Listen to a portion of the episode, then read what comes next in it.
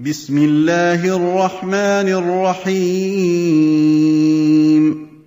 والليل إذا يغشى.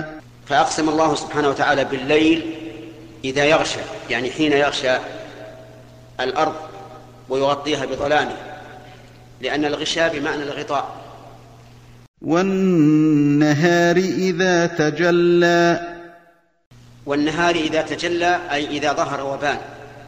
وذلك بطلوع الفجر وذلك بطلوع الفجر الذي هو النور الذي هو مقدمة طلوع الشمس. والشمس هي آية النهار كما أن القمر آية الليل. وما خلق الذكر والأنثى. وما خلق الذكر والأنثى يعني وخلق الذكر والأنثى على أحد التفسيرين الذي جعل ماء هنا مصدرية. أو والذي خلق الذكر والأنثى وهو الله عز وجل على التفسير الآخر. فعلى المعنى الأول يكون يكون الله سبحانه وتعالى أقسم بخلق الذكر والأنثى وعلى الثاني يكون الله تعالى أقسم بنفسه لأنه هو الذي خلق الذكر والأنثى. إن سعيكم لشتى. إن سعيكم لشتى يعني إن عملكم لشتى أي لمتفرق تفرقا عظيما.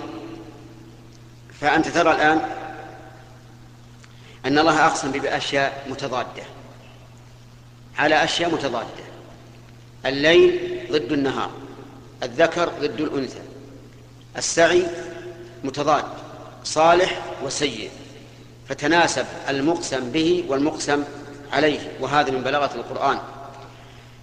فكأن الله عز وجل يقول إن اختلاف الليل والنهار والذكر والأنثى أمر ظاهر لا يخفى فكذلك الأعمال أعمال العباد متباينة متفاوتة منها الصالح ومنها الفاسد ومنها ما يج... ما يخلط صالحا وفاسدا كل ذلك بتقدير الله عز وجل.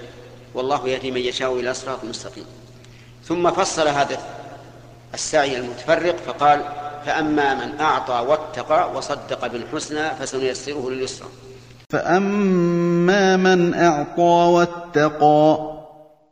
أما من أعطى أي أعطى ما أمر بإعطائه من مال أو جاه أو علم واتقى اتقى ما أمر باتقائه من المحرمات. وصدق بالحسنى. وصدق بالحسنى أي صدق بالقولة الحسنى وهي قول, قول الله عز وجل وقول رسوله لأن أصدق الكلام وأحسن الكلام كلام الله عز وجل. فسنيسره لليسرى. فسنيسره لليسرى. السين هنا للتحقيق أي أن من أعطى واتقى وصدق بالحسنى فسيسره الله عز وجل لليسرى في أموره كلها في أمور دينه ودنياه. ولهذا تجد أيسر الناس عملا هو من اتقى الله عز وجل من أعطى واتقى وصدق بالحسنى. وكلما كان الإنسان أتقى لله كانت أموره أيسر له. قال الله تعالى ومن يتق الله يجعل له من أمره يسرا. وكلما كان الإنسان أبعد عن الله كان أشد عسرا في أموره. وأما من بخل واستغنى وأما من بخل فلم يعط ما أمر بإعطائه واستغنى استغنى عن الله عز وجل. ولم ولم يتق ربه بل رأى أنه في غنى عن رحمة الله نسأل الله العافية والسلامة. وكذب بالحسنى. وكذب بالحسنى أي بالقولة الحسنى وهي قول الله ورسوله. فسنيسره للعسرى. ييسر للعسرى في أموره كلها. ولكن قد يأتي الشيطان للإنسان فيقول نجد أن الكفار تيسر أمورهم فيقال نعم قد تيسر أمورهم لكن قلوبهم تشتعل نارا وضيقا وحرجا. كما قال تعالى ومن يريد أن يضله يجعل صدره ضيقا حرجا كأنما يصعد في السماء. ثم ما ينعمون به فهو تنعيم جسد فقط لا تنعيم روح. ثم هو أيضا وبال عليهم. لقول الله تعالى والذين كفروا سنستدرج نعم. لقول الله تعالى فيهم سنستدرجهم من حيث لا يعلمون. وأملي لهم إن كيدي متين. وقال النبي صلى الله عليه وعلى آله وسلم إن الله لا يملي للظالم حتى إذا أخذه لم يفلته وتلا قوله تعالى وكذلك أخذ ربك إذا أخذ القرى وهي ظالمة إن أخذه أليم شديد. وهؤلاء عجلت لهم طيباتهم في حياتهم في حياتهم الدنيا. ومع ذلك فإن فإن هذه الدنيا جنة لهم. بالنسبة للآخرة. وقد ذكروا عن ابن حجر العسقلاني شارح البخاري بالشرح الذي سماه فتح الباري وكان قاضي القضاة في مصر أنه مر ذات يوم وهو على عربته تجره البغال والناس حوله مر برجل يهودي سمان يعني يبيع السمن والزيت. وتعلمون أن بياع السمن والزيت تكون ثيابه وسخة وحاله سيئة. فأوقف العربة وقال لابن حجر إن نبيكم يقول الدنيا سجن المؤمن وجنة الكافر. فكيف أكون أنا بهذه الحال وأنت بهذه الحال؟ فقال له ابن حجر على البديهة أنا في سجن بالنسبة لما أعد الله تعالى للمؤمنين من الثواب والنعيم. لأن الدنيا بالنسبة للآخرة ليست بشيء كما قال النبي صلى الله عليه وعلى آله وسلم لموضع صوت أحدكم في الجنة خير من الدنيا وما فيها. ف وأما أنت يقول لليهودي فأنت في جنة بالنسبة لما أعد لك من العذاب إن مت على الكفر. فاقتنع بذلك اليهودي وصار ذلك سببا في إسلامه وقال أشهد أن لا إله إلا الله وأن محمدا رسول الله. وما يغني عنه ماله إذا تردى. يعني أي شيء يغني عنه ماله إذا بخل به وتردى هو أي هلك أي شيء يغني المال؟ لا يغني شيئا. إن علينا للهدى. فقوله تعالى إن علينا للهدى فيه التزام من الله عز وجل. أن يبين للخلق ما يهتدون به إليه. والمراد بالهدى هنا هدى البيان والإرشاد. فإن الله تعالى التزم على نفسه بيان ذلك حتى لا يكون للناس على الله حجة. وهذا كقوله تعالى إنا أوحينا إليك كما أوحينا إلى نوح والنبيين من بعده إلى أن قال رسلا مبشرين ومنذرين لئلا يكون للناس على الله حجة بعد الرسل. انتبهوا يا إخوان. لا يمكن للعقل البشري أن يستقل بمعرفة الهدى. ولذلك التزم الله عز وجل بأن يبين الهدى له للإنسان إن علينا للهدى.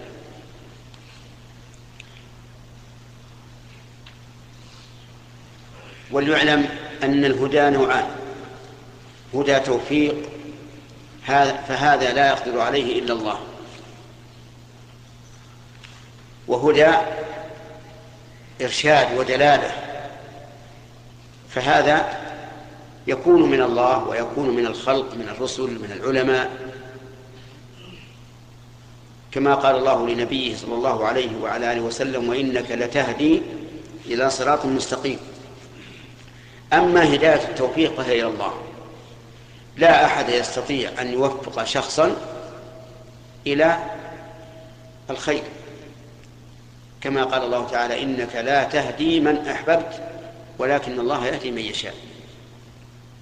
إذا نظرنا إلى هذه الآية الكريمة إن علينا للهدى وجدنا أن الله تعالى بين كل شيء.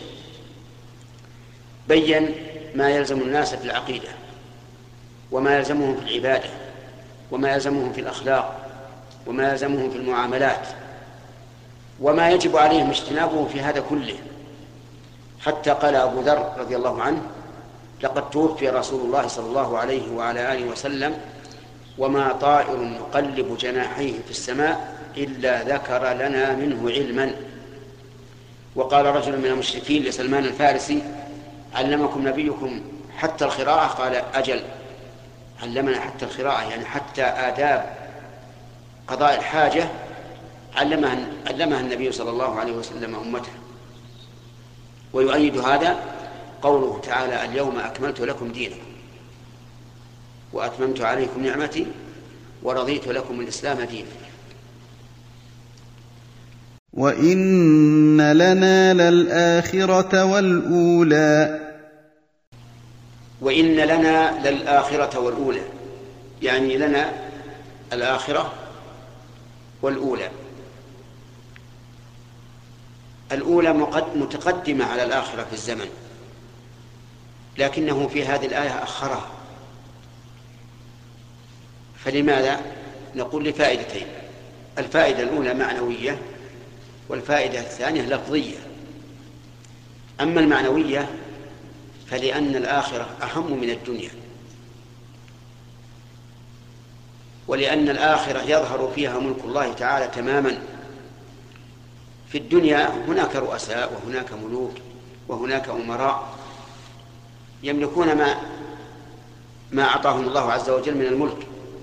لكن في الآخرة لا ملك لأحد. لمن الملك اليوم؟ لله الواحد القهار. فلهذا قدم ذكر الآخرة من أجل هذه الفائدة المعنوية. أما الفائدة اللفظية فهي مراعاة الفواصل يعني أواخر الآيات كلها كما ترون آخرها ألف والليل إذا غشى والنهار إذا تجلى. فلو قال وإن لنا للأولى والآخرة اختلفت رؤوس الآيات. فمن ثم قال وإن لنا للآخرة والأولى. هنا يتبين أن الله سبحانه وتعالى قال علينا للهدى وإن لنا للآخرة والأولى. فما الفرق؟ الفرق أن الهدى التزم الله تعالى به ببيانه وإيضاحه للخلق. أما الملك فهو لله. ملك الآخرة والأولى. ولهذا قال وإن لنا للآخرة والأولى. فأنذرتكم نارا تلظى. فأنذرتكم نارا تلظى أنذرتكم يعني خوفتكم. والنار يعني بها نار الآخرة. تلظى تشتعل. ولها أوصاف كثيرة في القرآن والسنة. أجارنا الله وإياكم منها. لا يصلاها إلا الأشقى. لا يصلاها إلا الأشقى يعني لا يحترق بها. إلا الأشقى. يعني الذي قدرت له الشقاوة والعياذ بالله والشقاوة ضد السعادة. لقوله تعالى فأما الذين شقوا ففي النار وقوله أما الذين سعدوا ففي الجنة. فالمراد بالأشقى يعني الذي لم تكتب له السعادة. هذا هو الذي يصل النار التي تلظى. الذي كذب وتولى الذي كذب وتولى. التكذيب في مقابل الخبر والتولي في مقابل الأمر والنهي. فهذا كذب الخبر ولم يصدق. قيل له إنك ستبعث؟ قال لا أبعث. قيل فيه جنة ونار؟ قال ما فيه جنة ونار. قيل سيكون كذا وكذا؟ قال ما يكون. هذا تكذيب. تولى يعني أعرض عن طاعة الله وأعرض عما جاءت به رسله فهذا هو الأشقى. نسأل الله أن يعيذنا وإياكم من الشقاوة. وسيجنبها الأتقى. وسيجنبها أي يجنب هذه النار التي تلظى الأتقى. والأتقى اسم تفضيل من التقوى يعني الذي اتقى الله تعالى حق تقاته. الذي يؤتي ماله يتزكى. الذي يؤتي ماله يتزكى. يعني يعطي ماله من يستحقه على وجه يتزكى به أي يتطهر به.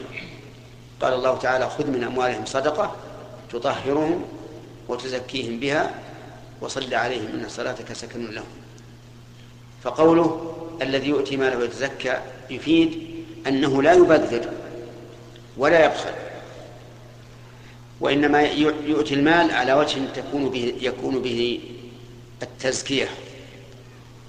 وضابط ذلك ما ذكره الله في سورة الفرقان والذين إذا أنفقوا لم يسرفوا ولم يقتروا وكان بين ذلك قوام آه، نجد بعض الناس يعطيه الله مالا ولكن يبخل. يقتل حتى الواجب عليه لزوجته وأولاده وأقاربه لا يقوم به. ونرى بعض الناس قد آت قد قدر الله عليه الرزق وضيق عليه بعض الشيء ومع ذلك يذهب يتدين من الناس من أجل أن يكمل بيته حتى يكون مثل بيت فلان وفلان أو من أجل أن يشتري سيارة فخمة كسيارة فلان وفلان. وكلا المنهجين والطريقين منهج باطل الأول قصر والثاني أفرط والواجب على الإنسان أن يكون إنفاقه بحسب حاله يؤتي ماله ويتزكى. فإن قال قائل هل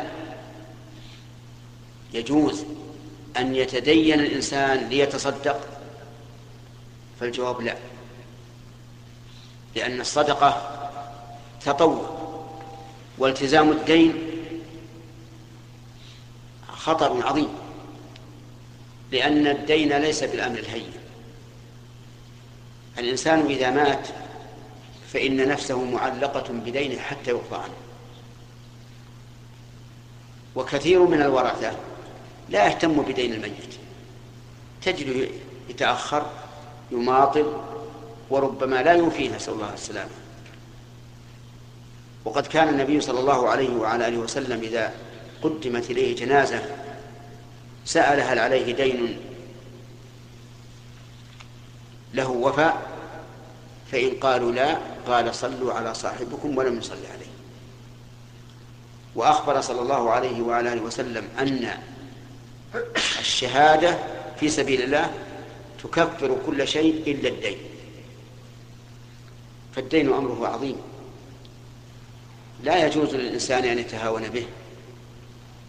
وما لأحد عنده من نعمة تجزى إلا ابتغاء وجه ربه الأعلى ولسوف يرضى.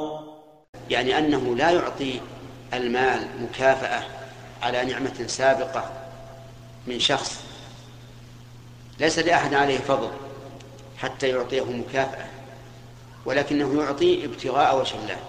ولهذا قال إلا ابتغاء وجه ربه الأعلى فهو لا ينفق إلا طلب وجه الله أي طلب الوصول إلى دار الله إلى دار كرامة الله التي يكون بها رؤية الله عز وجل. ولسوف يرضى. يعني سوف يرضيه الله عز وجل بما يعطيه من الثواب الكثير. وقد بين الله ذلك في قوله مثل الذين ينفقون أموالهم في سبيل الله كمثل حبة أنبتت سبع سنابل في كل سنبلة مئة حبة. والله يضاعف لمن يشاء والله واسع عليم. نسأل الله أن يجعلنا وإياكم من هؤلاء البررة الأطهار الكرام إنه على كل شيء قدير.